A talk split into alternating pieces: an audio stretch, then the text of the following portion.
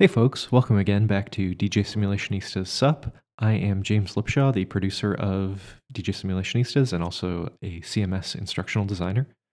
If you weren't here last week, I opened up behind our green curtain to show you the man back here and wanted to let you know that last week and this week's podcast had a couple of technical difficulties caused by an experiment with a new recording system. That experiment was a failure, but an educational one. And so just want to let you know that the audio quality is a little low for this one. You may hear some beeps, hisses, whistles, tea being made in the background, all sorts of things. But of course, again, the content was too good to just throw away, uh, despite the beepings that were embedded into the sound recording. So we have it here for you. I hope it doesn't bother you too much, and I look forward to our normal high quality production coming back next week. Hopefully, you will enjoy very much, and we will see you next time. Now for your regularly scheduled episode. DJ Simulationistas. Sup? With Dr. D, Dan Raemer, and Dr. J, Janice Palaganas, coming at you from the Center for Medical Simulation in Boston, Massachusetts. So buckle up your mannequin and let's roll.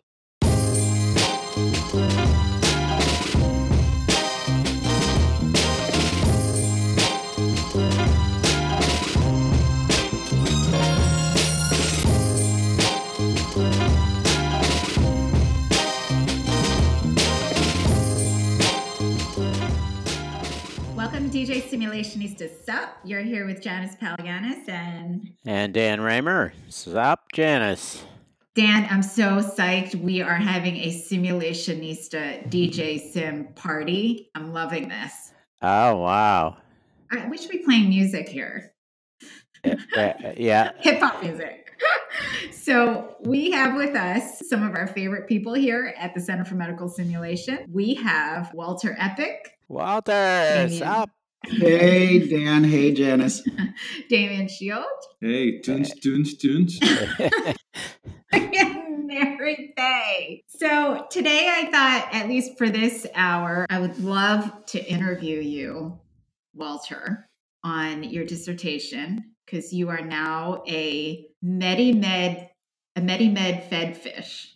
So I have this, I have a three-year-old niece, and she, I don't know where she got my name, but she starts, she asked me what what fed rented Renipana fan fish was, and I was like, what? You're referring to letters after the name. yes. So uh, Walter is now MD, MED, PhD, and then of course FSSH, which is the fellowship for uh, the Society for Simulation Healthcare. And Walter, your dissertation was amazing, and I'm hoping that we can talk about that today and have a little party around it. What do you think, Dan? Uh, so, so I want to go back further because Walter's one of my favorite colleagues, and he has dedicated himself to healthcare education in in a huge way. And I would like to know his thinking about his career path because I think it's an exemplar for other people who are seriously interested in healthcare education. So so can we start there and ask Walter like could you describe what drove you to do your PhD and how that fit into the pathway that you chose? So, Dan, can I just rewind us even further and make Walter blush even more because I think we should introduce him. Janice, can we back up even further and talk about his birth? Everyone, I'm still sitting in the room. I'm still here. I think most of the people know you in the, in the world of simulation, Walter. We do have some listeners that are new to the field, so I feel like I should introduce you before we go into your career path because I think it is also a very interesting career path, and I'd like to hear it too. And so you could probably close your ears here because I know how you, you're you're so modest and you shouldn't be. And so I'm going to brag about you a little bit here. So, Walter is the director of Feinberg Academy of Medical Educators in the Department of Medical Education at Northwestern University. Feinberg School of Medicine, yes. Okay. And you're the associate professor of pediatrics and medical education, and also a pediatric emergency physician. One of the earliest instructors for our instructor training course here at CMS. And have influenced greatly a lot of what we've taught. Yeah, I took I took the very first Institute for Medical Simulation course in June 2004 with Dan, Robert, and Jenny back in the day, very first edition. Walter was a One of the toddler first. back then, and we had to we had to make him sit stay in his seat, but uh, he was one of the first, along with Demian Yes, as well. and I had a full head of hair. Oh my gosh. All right. So I would love to hear your career path. So uh, I would say my simulation journey began when I was a pediatric emergency medicine fellow. And I would say for the first year, I was a little bit adrift in many ways, not sure where I should put my focus. Although I'd received the really good advice from my then uh, division chief that I needed to find a niche. And I would say it was the beginning of my second year where I realized that simulation was something that I was really interested in. I was doing a lot of pediatric advanced life support courses. And just as luck would have it, no one at Yale New Haven Hospital uh, pediatrics department was really doing simulation. Suddenly I was doing simulation with the medical students. And I went to the international meeting on simulation in healthcare. It might not have even been called that. And I remember seeing a, a gray haired gentleman who at that time was president of the society wearing a bow tie, Very a talk handsome. very handsome, very funny. I learned about this uh, Institute for Medical Simulation. I was able to get uh, funding from my hospital to come take the course. And I think that coalesced a number of my interests, both in education, in simulation, in communication, and it set me on a path, I would say, that that is continuing to this day. And I, I think that was around the same time as I was doing the master's in education, when debriefing was something that became a particular interest, which led me to the PhD ultimately, which is related to conversational learning, both in formal educational settings such as healthcare debriefings, but also in the workplace, you know, workplace based conversations that we have all the time that we actually take for granted. So I would say the IMS course I took in 2004 was actually a, a really important part of, of my trajectory. The handsome SSH president looks like he wants to talk. Walter, you just reminded me of what's a great story. After Walter took the course, I got a phone call from a guy who said he was a wealthy investor type fellow and a pediatric emergency physician at Yale had saved his daughter's life and that he wanted to put money into healthcare education because he spo- spoke to this young fellow whose name was Walter Eppich. Could could you continue that story? That was uh, so cool. well, I think I think this gentleman was a, a venture capitalist whose daughter had a condition that required our attention, and she got better and made a full recovery. And I think that's how it started. Being in that business space was not for me, and rather uh, I pursued a more academic career. But I think it's really the the impact that we can have on patients, and really what all of this is about. This this simulation experience is all about being able to take care of patients, and I think this particular patient had a condition that I had just trained in a simulation with my uh, fellowship director two weeks before that. So that left a huge impression upon me because when I encountered the this gentleman's daughter, I sort of knew exactly what to do and felt very confident and assertive about what needed to happen. So I think that's that's why this story is such an exemplar from my own clinical background because simulation really prepared me to deal with something soon afterwards and obviously it had a great impact on this father. It taught me a lesson as well because you know the notion that every layperson that hears about simulation immediately appreciates it in those moments where you're struggling to convince a physician or an administrator about the value of simulation it kind of i kind of have to remind myself that they're the exception not the rule Mm. Well, I think it's also you know, it's also a really good reminder that simulation isn't about simulation. Debriefing isn't about using the right words. Simulation and debriefing are about preparing people to take care of the patients they're going to care for in the future. And it's all about the patients. And I think that's one thing that's at the heart of what we do, which is one of the themes of the a recent IMSH meeting, which is, you know, patients are at the heart of simulation. If we keep that in mind, I think it it also promotes us to be curious because we're not focusing on the learners as we're focusing on the patients they'll care for. I think and it changes how we we approach them. I wanted to ask you about that, the academic turn, Walter. You know, you're author on the performance gaps paper, which to me is in the canon, a seminal work. You joined the CMS team at that point to do that piece of work. And I found it to be transformational as I learned it and studied and still central to my education practice. So I was wondering if you might talk to us two things. One, what was it like to join that group and work on that? And then how has your thinking evolved about patient centeredness and learner centeredness education in the context of performance? Well, I think uh, the first question is related to joining a writing team that I had met on the IMS course several years previously. And at that point in time, I was already a practicing physician and had finished a master's in education. And in the framework of the 2008 Consensus Conference on Simulation Healthcare that the Society for Academic Emergency Medicine was hosting, I had a chance to work with Jenny Rudolph, who was one of the keynote speakers. And she was giving a talk on debriefing as formative assessment. And the intention of the conference organizers was to make those keynote talks papers that would then be published in their journal. And it was at that time that I began working with Jenny on this. I was sort of assigned to support her. And I think, uh, how was it? It was a great learning opportunity, but it was also a really collegial experience. And it taught me very much that even though I was working with Jenny, Robert, and Dan, these esteemed figures in simulation, that I had something very, uh, very much to contribute to the endeavor. And it taught me about my own potential. Can we talk about your dissertation? Because I just love it.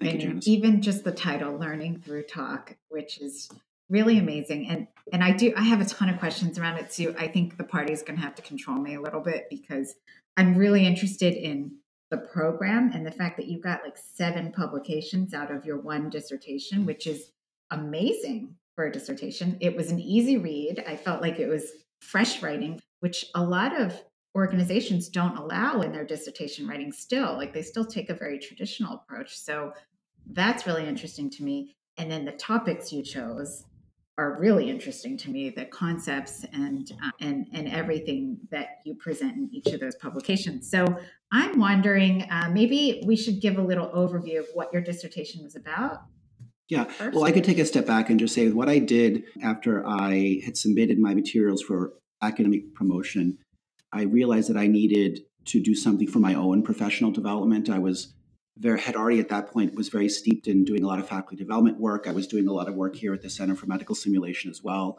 It seemed to me that a PhD would be a good next fit. And the uh, Maastricht University School of Health Professions Education has a PhD program, which is really PhD by publication. The thrust of the whole program is doing scholarly work, publishing it, and creating a body of work that's cohesive and coherent and tells a story about a particular issue. And very early on, I was looking at interprofessional collaboration and was actually going to do more observing emergency departments and observing simulations on similar topics, and uh, actually moved away to that and moved back to something that I feel very at home in, which is conversation and debriefing. And so at that point, I really focused on conversational learning. And I think anyone who's gone through a scholarly journey of this nature knows that you need to have a pretty clear focus, have pretty clear questions. And the question for me was how does talk contribute to learning in clinical education? And talk is really the verbal and nonverbal components of our talk and the social implications of that. And it's something that we take for granted, very much so. In graduate medical education in particular, or when you're on debriefing courses, by the way, we're very much focused on the competency of communication, communicative competence. Are people able to say things in the right way? Are they able to do a handoff in the appropriate manner? Are they able to debrief in an appropriate manner. The reality is that that's all important, but what it does is it shifts attention away from the fact that talk is not only a competency to be achieved, but it's also a medium in which the learning happens. And there's lots of theoretical frameworks that look at the role of talk in learning. But just think of young children who are learning to explore their environment and learning to speak, learning the words engaging socially, which drives learning more than any other thing. And my thesis really was a journey that explored this very broad, overarching question how does talk contribute to learning in clinical education? And my thesis is broken into two parts. First of all, looking at talk in uh, structured educational environments, and I used debriefing as a as an example of that. And that touched on some of the papers that i've written with adam cheng such as the pearls framework the sort of promoting excellence and framework in in, in debriefing but also looked at debriefing in very specific contexts related to resuscitation education knowing that conversations are all very contextual in nature. That was the first bit. The second bit of the thesis looked at workplace conversations. And to study that, I used the model of workplace telephone conversations. And I did a series of interviews with doctors in training, both fellows and residents, and explored their experiences talking on the phone with other healthcare professionals, nurses, other doctors, etc., such as calling a consult or being called for advice or being called and having to provide advice. And I realized in many ways that that these conversations are quite formative and also very taken for granted. Very often, the most junior person in the team is the one who gets assigned to make the phone call to seek advice from a consulting service, for example. And yet, those often disregarded conversations are incredibly impactful for learning because they are a microcosm of their particular skill set. So, if I was to invite a, uh, an intern to call let's say a an endocrinology doctor and get advice about a particular patient who we think needs admission to the hospital very clearly and the resident comes back and says they're not accepting the patient for admission then clearly there was some breakdown in their persuasive abilities both in presenting information but also in making a convincing argument about what needs to happen. So one of the things we found is that and this is uh, going to be coming out this year in a paper that was accepted uh, a couple of uh, weeks ago that in these conversations, residents and fellows are experiencing tensions, and we call them productive conversational tensions. So, not tensions that are unproductive and disruptive, which are many, but ones that are productive because they give people a sense of where they are on their learning curve. For example, having to deal with strong emotional reactions when someone disagrees with them or um, dealing with hierarchy as an example. The other thing would be dealing with pushback when someone rejects what you'd like to do outright without due deliberation. And then, of course, this notion of having to deal with being uncertain, but needing to still come across as being trustworthy. And these notions, at least in my interviews that I did with, with these group of residents, really shows us that there are these tensions, things that people find unpleasant, in that they still contribute to learning. Uh, what we did then as an extension of, of, of that initial study was to look at how can we use these telephone conversations as a focus of simulations and make them be an important part of learning. And so, if we look at the types of things that are happening on the telephone, both formal feedback and teaching practices, let's say by more senior doctors, that's explicit, that people can recognize. I call Demian on the phone and he teaches me about this. But there are also implicit practices that happen, such as when you're getting interrupted you know, if someone's presenting something and they're rambling on the phone, talking about everything and including way too much information, and someone says, Can you stop for a second and tell me why you're calling me? That is incredibly important information that would tell the astute and insightful uh, resident, My God, I got to cut to the chase sooner. And so we describe this as being disguised feedback. And I think very often we, we speak about feedback as being something that's given from an, someone who is in an educational role to a learner and of course, we know that feedback is much more complicated than that. And the thing that we put forth then is that this disguised feedback drives learning very much. And that what we should do is we should sensitize residents to the disguised feedback that they're going to receive. Mm-hmm. And I think these comparisons between formal conversations, debriefings, and workplace conversations also show how perhaps we can take what we've learned from formal educational conversations and perhaps infuse a little bit of that into the workplace talk because really that's what it's what it's all about. It's right. about teaching people to talk in the workplace. Clinical event debriefing would be a, a, an example of that. Or vice versa. Not or vice versa. yeah. I know you didn't study this, but I'm interested in your speculation about it. You're talking about a uh, young cadre of people who are rapidly switching to other forms of communication like texting and uh, using devices to communicate. I wonder what the effect of that is on these opportunities for learning. That's uh, a great question uh, and one I can speculate on, although I didn't study it in particular. In my interview studies with with uh, residents, I specifically excluded texting and, and paging because I wanted to focus on the conversation that happened on the telephone. And yet, some of them would still talk about that. And I think the this notion of using text messages requires a great degree of clarity in closing the loop because very often people assume, well, I send so and so a text message and they assume that the person received the message. I mean, this is something I experience too because I have a phone that has text uh, texting capabilities, and I'm typically in contact with my communication center who's interfacing with outside hospitals. And if they send me a text message, I've often said, please don't assume I received unless I, I send back okay or a thumbs up or something. So I think it's an opportunity to highlight some very basic things about communication, like the value of closed loop communication, number one. The thing that interests me so much is the nuances that you talked about from your dissertation of the kind of implicit feedback that you get from people. You lose a lot of that in the sterility of the text message. So Janice sends me text messages, and I'm always misinterpreting her intentions. That doesn't surprise me, uh, Dan. Um, well, I, I, think I think the one thing that was really powerful for me, though, in my interview studies about the telephone uh, conversations, is that the further along people got in their training, and some of the people that I had interviewed were in their eighth year of training because they'd done more than one fellowship, or so there were people yeah. who were already seven or eight, six, seven, eight years beyond their beyond their uh, expiration date uh, residencies. Some, some people had done two residencies, for example. One of the things they would say is you need to recognize the limits of the telephone conversation, and you need to realize that what you need to do is say, "Let's meet at the bedside and discuss this." Mm-hmm. And so I think that's a really important insight that people learn that like there's a point where the conversation on the telephone or other means of communication no longer matter what we need is an in-person face-to-face conversation and maybe one, including the patient and maybe Even, including the pay, depending on the issue, is yeah. of course. And I think I think it's this this notion about how we can have these face-to-face conversations and how they can be informed by our experiences in simulation and in, in being simulation educators is so powerful. The final paper in my thesis is one that I wrote with a psychologist called Jan Schmutz, and we wrote about team reflexivity, which is a really interesting construct from the management literature and is nothing more than a debriefing in many ways. It's reflecting on things that happen after they happen.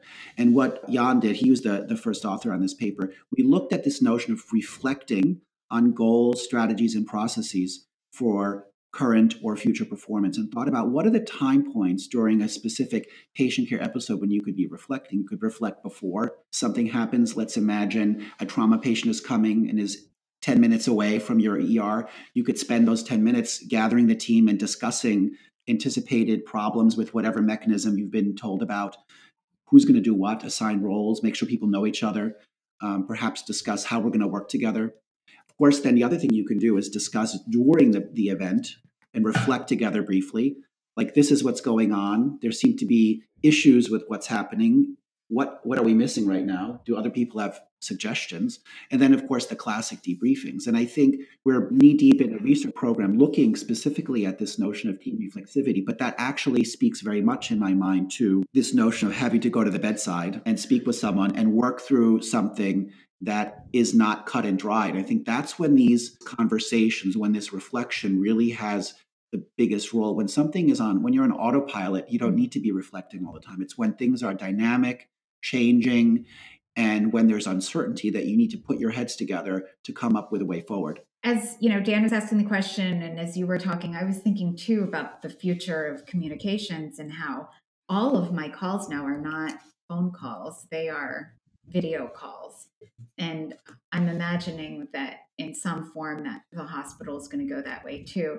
And as I was reading your dissertation, I was thinking, okay, well, did he study the nonverbals? And it would actually be interesting to know what you found around the nonverbals of the conversation piece without the visual. That wasn't a big focus of my my interviews, although people would raise the issue in that you are having conversations on the telephone where you can't see someone mm-hmm. and you can't see their facial expressions and their the nonverbals that are related to fa- to to appearance, body language. Of course, you can still hear tone of voice, cadence of their speech, those other additional sort of paralinguistic phenomenon that are beyond just the content of the words. So I think, you know, I love that you're using this word disguised feedback. In our feedback course, we call it implicit feedback. And so um, I'll definitely be adding that to my um, vocabulary for the course. What, in terms of nonverbals, did you find? Because I find that silence and a lot of nonverbals come out as implicit feedback in conversations did you uncover any of that in the phone conversations? I, I wasn't a big a big focus of the of okay. the of the of the interviews. I heard Walter talk about interruptions, probing questions. I guess they're they're not nonverbal, but they're kind of a secondary lane, uh, kind of like a parallel lane to the actual conversation. Yeah, actually, it's it's called back channeling, if I'm not mistaken. It's sort of the fact that there's one conversation happening, but the person on the receiving end is constantly feeding things back to sort of help direct the, the conversation, sort of conversational repair, uh, things things like this. But but it, and I think these these these notions of questions are really really powerful because they're things that people can notice and talk about. Like he grilled I called, me on the, I called, grilled me grilled on the details. I called I called the infectious disease specialists and they started asking. I was consulting them about this patient with fever, and then they asked me, did the patient travel anywhere? Do they have any pets at home? What's their prior what, microbiology? Yeah, it, it, immunization status. And I didn't really ask a lot of those questions. And you know, the astute person will say, well, clearly in this context, I should know the answers to these questions up front. And so this is this notion of the, the feedback is being disguised and disguised because no one's saying, hey, let me give you some feedback on the things you should be asking here. The other thing that I think is really powerful is this notion of disguised feedback very much aligns with a an emerging phenomenon or construct in the medical education literature, which is performance relevant information. Uh, Van der Leeuw and Pim Teunissen, who was one of my supervisors, and others wrote about this notion as feedback is really something that learners perceive as relevant for their own performance. So it's not as much what the educators think they need, although that's a component, but it's what learners perceive in their environment as being relevant for their performance. This is in part what the disguised feedback is, is about. And I think if we do simulations to sensitize people to the information that they're getting, we are perhaps setting them up to learn from their future encounters. And that was one of the things that we talked about in the in in the one paper about the disguised feedback is that typically we think of simulation as being learning a simulation as learning to perform in simulation you're performing a skill that you will then do in your clinical environment whether it's an advanced life support maneuver or it's an intubation or something and this notion of disguised feedback and sensitizing people to that phenomenon made me think of simulation as learning how to learn which is a completely different paradigm when we think of simulation. So if we sensitize people to phenomena that they will experience in the future, they can perhaps learn more from that. Now, this is something that still needs for further study. But for example, if you teach people to participate in clinical event debriefings, and those clinical event debriefings in the future are more productive and glean more individual team and, and, and organizational learning, then people are learning how to learn through simulation rather than only learning to perform. So I think for me, this is an example of how we need to continue pushing the boundaries of what simulation can do for us. It's not only about doing it in sim so that you can do it in the future. That's important. But there are other uses of simulation. We need to explore those. And I think the conversations are, are an important part of both the simulations and the future learning. And I think that's something to keep in mind. I think, Walter, you're giving us another way to continue to integrate simulation into the curriculum, that it's not just the practice, but it's the learning to learn. Indeed. I just want to be explicit on the feedback because for me, listening to you talk about your work, it's just lighting up all sides of my brain the education, intellectual, deep nuance, as Dan said, but also the practical, what it's like to teach and work in an emergency department with colleagues and trainees. And it just makes so much sense. And for those of you who don't already follow Walter on Twitter, his handle is Learn Through Talk. So uh, it applies to all aspects, including the kind of research that you do. So I think we briefly talked once about how qualitative research is a, the highest level, perhaps, of learning through talk, is you're creating new knowledge out of the conversations. And one of the other things that I appreciate and Janice didn't mention is that your PhD is primarily qualitative. And so, congratulations on that for being a role model and leading the field for us. Thank you. Yeah, that's great. I love this. Um, you in chapter two, you talk about the talk of authentic practice. Mm-hmm. One of the things that I have taken into my vocabulary from working with you and teaching with you, Walter, is authentic voice. And I was thinking, oh, authentic practice, interesting. Did you study the effects or the impact of bringing your authentic voice into your authentic practice? No, no, no. Uh, I didn't. I did. This is a great question, and I think you really it really speaks to this notion of uh, when you're doing this PhD work is that there are specific questions that you have for your papers, and then you you write about things, and then but then you're also bringing in other literature. So I didn't study the bringing authentic voice into clinical practice. That would be a very I think more a complex study. I need to I need to think about uh, yeah a whole other PhD. But I think the notion the notion is that simulation has a place, and yet one of the most important drivers of learning is engaging in actual patient care. The reason for the activity is to care for a patient. And that's the thing we're talking about. I know you were citing uh, chapter two of my thesis, which is a chapter entitled, it was, it's in a published book called Learning to Work Together Through Talk, really with a focus on continuous professional development. And in that particular chapter, first of all, we talk about the role of talk in learning, which is so fundamental when you think about learning to present patients, which is a fundamental skill for both doctors presenting on rounds or nurse giving nurse to nurse sign out. There's specific ways you do it. And if you don't do it in the way that the culture tells you to do it, that you, there are clear sanctions. People interrupt you, they stop you. It, people get all they get a bee in their bonnet, to use an expression that I'm sure Mary Fey Mary. would would, would, would you, be happy about. And um, there's actually a lot of work about how we our medical knowledge is, is organized in story form and it, it structures how we think. So the way we tell stories, like, hey, Demian, I have a six-year-old boy with a history of X, Y, and Z who's now presenting with these three things. He doesn't have this, he does have that, etc. This is the family history, this is the social history. Listen, on exam, here are some vital signs. This is what he looks like. These are the pertinent findings.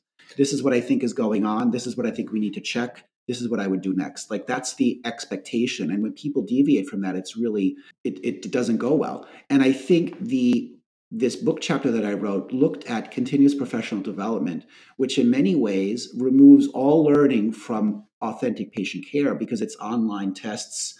You go to a conference and you learn knowledge that is acontextual in many ways.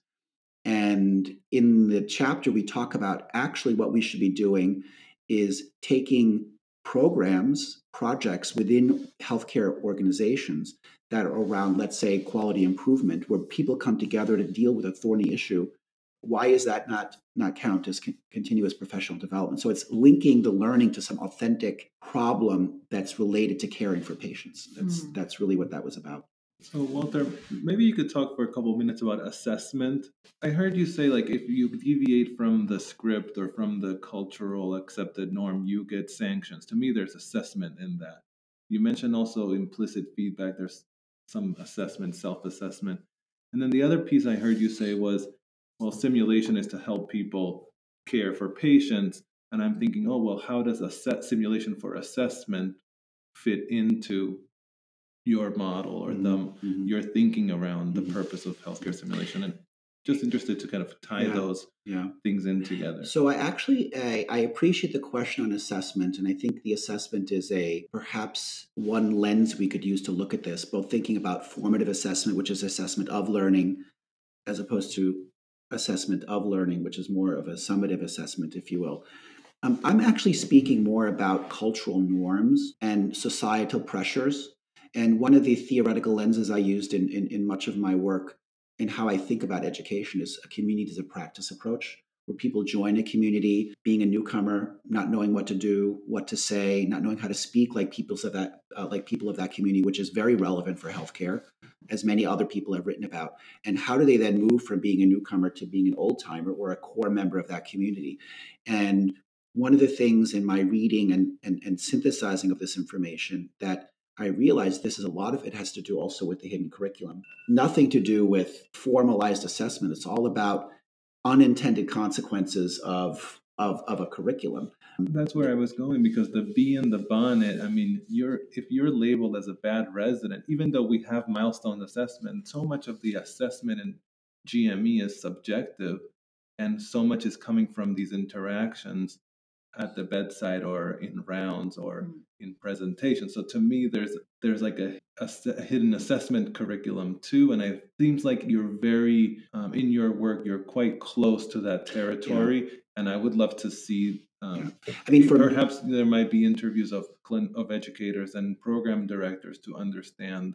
To me, you've contributing in a great way about the learning experience. I would love you or or a mentee of yours to contribute for us to understand the along the lines of rater cognition or just understanding how we evaluate our training. Well, I appreciate you advocating how my research program should evolve. I, oh. I will take it under advisement and maybe consider continue my own program because I think for me the focus of assessment in particular, as it relates to application of, of assessment rubrics is not necessarily my prime my prime focus and yet i think what your your comment speaks to is this notion that we're we're assessing, we're comparing people's performance with an internal standard. Whether or not we have particular performance metrics in mind, often it's more of a global assessment. Like I, you would know, I totally trust Janice to care for my family, even though I haven't used a particular checklist to assess her performance. So I think this notion of assessment is a very specific term Hey, maybe it'll be my topic. Maybe. I just thought I just I just thought they're related. You know, you and people are building their own ideas. You said they're reflecting on the implicit feedback. Uh, that's because the assessments are being offered to them both by well, you know. Yeah, and I think, for example, I had one one great quote from from one of my participants who was an intern at the time. Is is this notion of you know getting on the phone? Let's say you're calling a consult or you're having someone needing to come to you, and they push back and they're they're actually mean on the phone. Right? A lot of people talked about, you know, borderline disruptive behavior, unprofessionalism, unprofessionalism. and uh, but if there are people who are constantly interrupting you, and over the course of the neck the period of time, whatever it might be, you're calling that particular person. Now they don't interrupt you. You realize that hey, I must be learning something. I'm not getting interrupted anymore.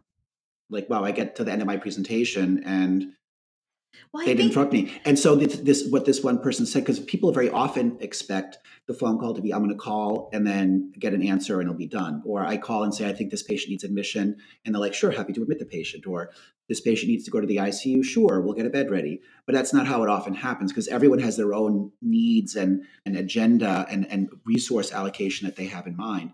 And this one particular person said specifically, even though you're upset about it when you get off the telephone, actually, when you reflect on it, you learn more from the jerks mm. than the hmm. people who are super nice from you, which is not that we should be jerks. It just not that we should be producing tensions, but that there is value in them.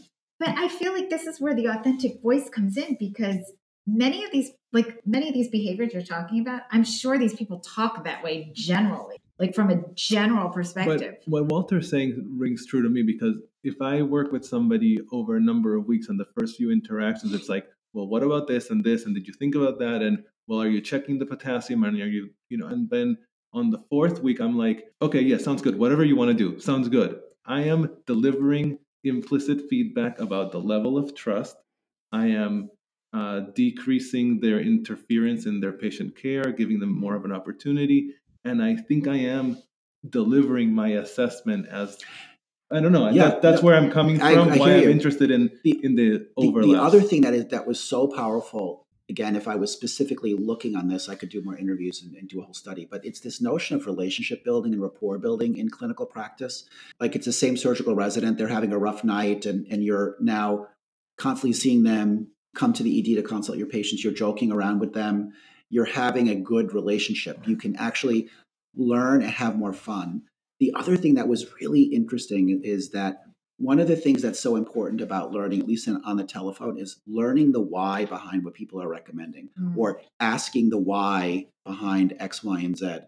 And one of the things uh, that came through loud and clear in my data, and I wrote about in the paper that's forthcoming now, is when there's the, the tensions become unproductive, when it's unpleasant, when someone is being such a jerk on the telephone, you just say, just tell me what I need to do and you want to end the conversation versus when there is a rapport and when there's a collegial conversation you might the residents reported explore them so tell me why or can you actually can i can i pose a hypothetical to you then like mm-hmm. i'm wondering about this and that the conversation takes a bit of more of a learning turn and that the residents can manage the learning window that they have at that moment in time by posing more questions that are related to this actual patient they have in front of them right now but if it tips to unproductive tension and disruptive behavior that people just want to end the conversation. And I, I think that really speaks to what you bring out in your um, in all of your concepts of how learning or talk creates the culture mm-hmm. and um, and then learning from that and for that that's just really amazing. yeah and the links between talk and competence talk allows you to develop competence talk is there to assess competence mm-hmm. talk allows you to embody competence. It, it, it's such a really important because once you move to that community of practice, if you will, and you become an old timer and you use the lingo effectively, that that shows that you're now you know a full member when you're able to talk in that way and uh, bring on new people right? Because it's a constant stream of new ones coming up the stream. So so talking about bringing on new new people into the conversation mary is there anything that any questions you have? Because i know we've been gabbing here. Yeah so um so walter you brought up um uh, an idea that i'm not familiar with. You talked a while back about feedback that's relevant for performance and, you know, I, I think about that in the context of the the learning relationship, the teacher learner relationship. And I, I, don't know if you found this or if you even looked at this much, but I think that there is a real phenomenon in education of teachers thinking that the conversation or the learning needs to go in one direction and learners thinking that it needs to go in the other direction. And I, I'm just curious what your thoughts are about that and how the two can connect to make sure that the feedback that's happening really is the feedback that's relevant for performance. Mm-hmm. Well, I don't necessarily think that there this notion of relationships between educators and learners and performance relevant information as a way of viewing feedback are necessarily distinct. Uh, I think, or they, I think they are distinct in that there's a relationship with educators and learners, and performance relevant information is a construct that's relevant for learners of all types of, uh, across the spectrum. Certainly, attending physicians, experienced nurses, they're learning things too that are relevant for how they need to do their job. Um, I think that's what it's about. It's like, what do I, what am I, what kind of cues am I taking taking on board in my environment, both implicit and explicit, that help me do my job better. And um, one of the things we know, though, about the relationship is that it enables the conversation. So, learning is a highly social process. Just to give you an example, that I wrote about this at multiple points in my thesis too, is it's a, how do you bring people together in time and space so that they can develop the relationships and have the conversations. So, so, to give you a very concrete example of this, there's a movement in medical education, specifically with physician education, to doing longitudinal clerkships, where instead of rotating uh, every four weeks, you now spend a many, many months or even part of your whole medical education training in the same environment with the same other residents, with the same attending physicians, so that you have the chance to develop relationships or you're on a ward for a particular a longer period of time. Like in Europe, for example, people do rotations that are six months long. You know the nurses, you know the ancillary staff, you know the other physicians, and you can develop relationships that enable the conversations in which you're learning what you need to learn to, to get the job done. And in many ways, uh, even the way we design hospitals, there's lovely work on this. This is not my primary research. But the way you design hospitals, do the doctors and nurses sit in the same location next to each other, or the doctors sit in one room and the nurses sit in another another part? And um, in our ER, for example, which uh, emergency department, which is relatively new, the physicians used to sit in this sort of fishbowl area. And whenever a nurse would want to come and speak with them, the nurse would have to enter the room. And for whatever, whatever reason, over the past year, almost none of the residents sit in there consistently. They sit outside where they're easily nurses walk by. It's very easy for the nurses to speak with them. And I think this really speaks to how we engineer spaces to allow the conversations to happen.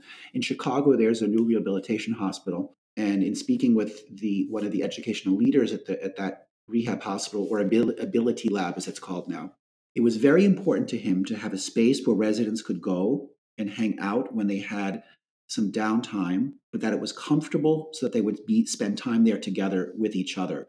And as we all know, we learn through other people's stories. And so this physical space that was constructed in this hospital is a place where residents like to go. They have an hour break they have some downtime. They're going and hanging out with other residents. And then, just by the nature of being in the same room, they're going to have conversations about, oh, I had this patient, or tell me, how would you do this? So, there's something about bringing people together in time and space and nurturing those relationships that you speak to, Mary, that are fundamentally important so that people then can glean the information that they think is relevant for their performance. Wow, this, this must be a huge thing because Harvard Medical School is changing their building too to create this hangout space for the medical students? I think it's all about the informal time. There's some work that I'm doing with with Jan Schmutz, uh, Pedro Marques Quinteiro, and a guy called Marco Artino, who are all three psychologists. And we're looking at teamwork in extreme environments. And actually, in February of, of last year, I spent time in Antarctica, in King George Island, doing uh, team research. And we interviewed research teams who are there to collect samples and do do their research. And also, we spoke with logistics staff that are there to support, who are there to support the the, the researchers to figure out what drives effective teamwork in this environment. And one of the big things that's emerging in our analysis is this notion of informal time you spend with people, eating together, playing table tennis together, playing foosball together, hanging out, watching movies together. Those enhanced relationships actually make it easier then to deal with situations where suddenly there's an acute issue and you need to be rapidly adaptive and brainstorming and innovative in order to find a solution to move forward. Like when, I don't know, one of your piece of equipment breaks, and now if you don't get a solution, your samples are all lost because you can't monitor a consistent level of, oh, I don't know, oxygen or something. Um, but that these informal times and the relationships are fundamental to how this all functions. Dan, Dan, you look like you're non-verbally back channeling us. Yes. So, Walter, you used a word that I'd never heard or imagined before, and it was something like uh, paraverbal or something like that. And, and so it made me think that that I should welcome you to the PhD club. Thank you. thank you. So thank you very much, Walter. Really interesting conversation about conversation, and uh, and I think your work and and hopefully the inspiration that you've provided to others to continue working in the in, in the field in an academic way will really advance things much faster than it would otherwise. And I would have to thank for... thank you, Dan, for your inspiration over almost 15 years worth of inspiration, also to, to Robert and uh, Simon and Jenny Rudolph, and also many thanks to my, my PhD team Pim Teunissen, Tim Dornan, Jan Josfert and of course to Adam Cheng, who's a very, very frequent collaborator. All right. Thanks, Walter. Great. DJ Simulationistas, sup, is brought to you by the Center for Medical Simulation. Find out more about CMS and learn about our simulation instructor training and course offerings at www.harvardmedsim.org. Thanks so much for listening, and we'll see you next time.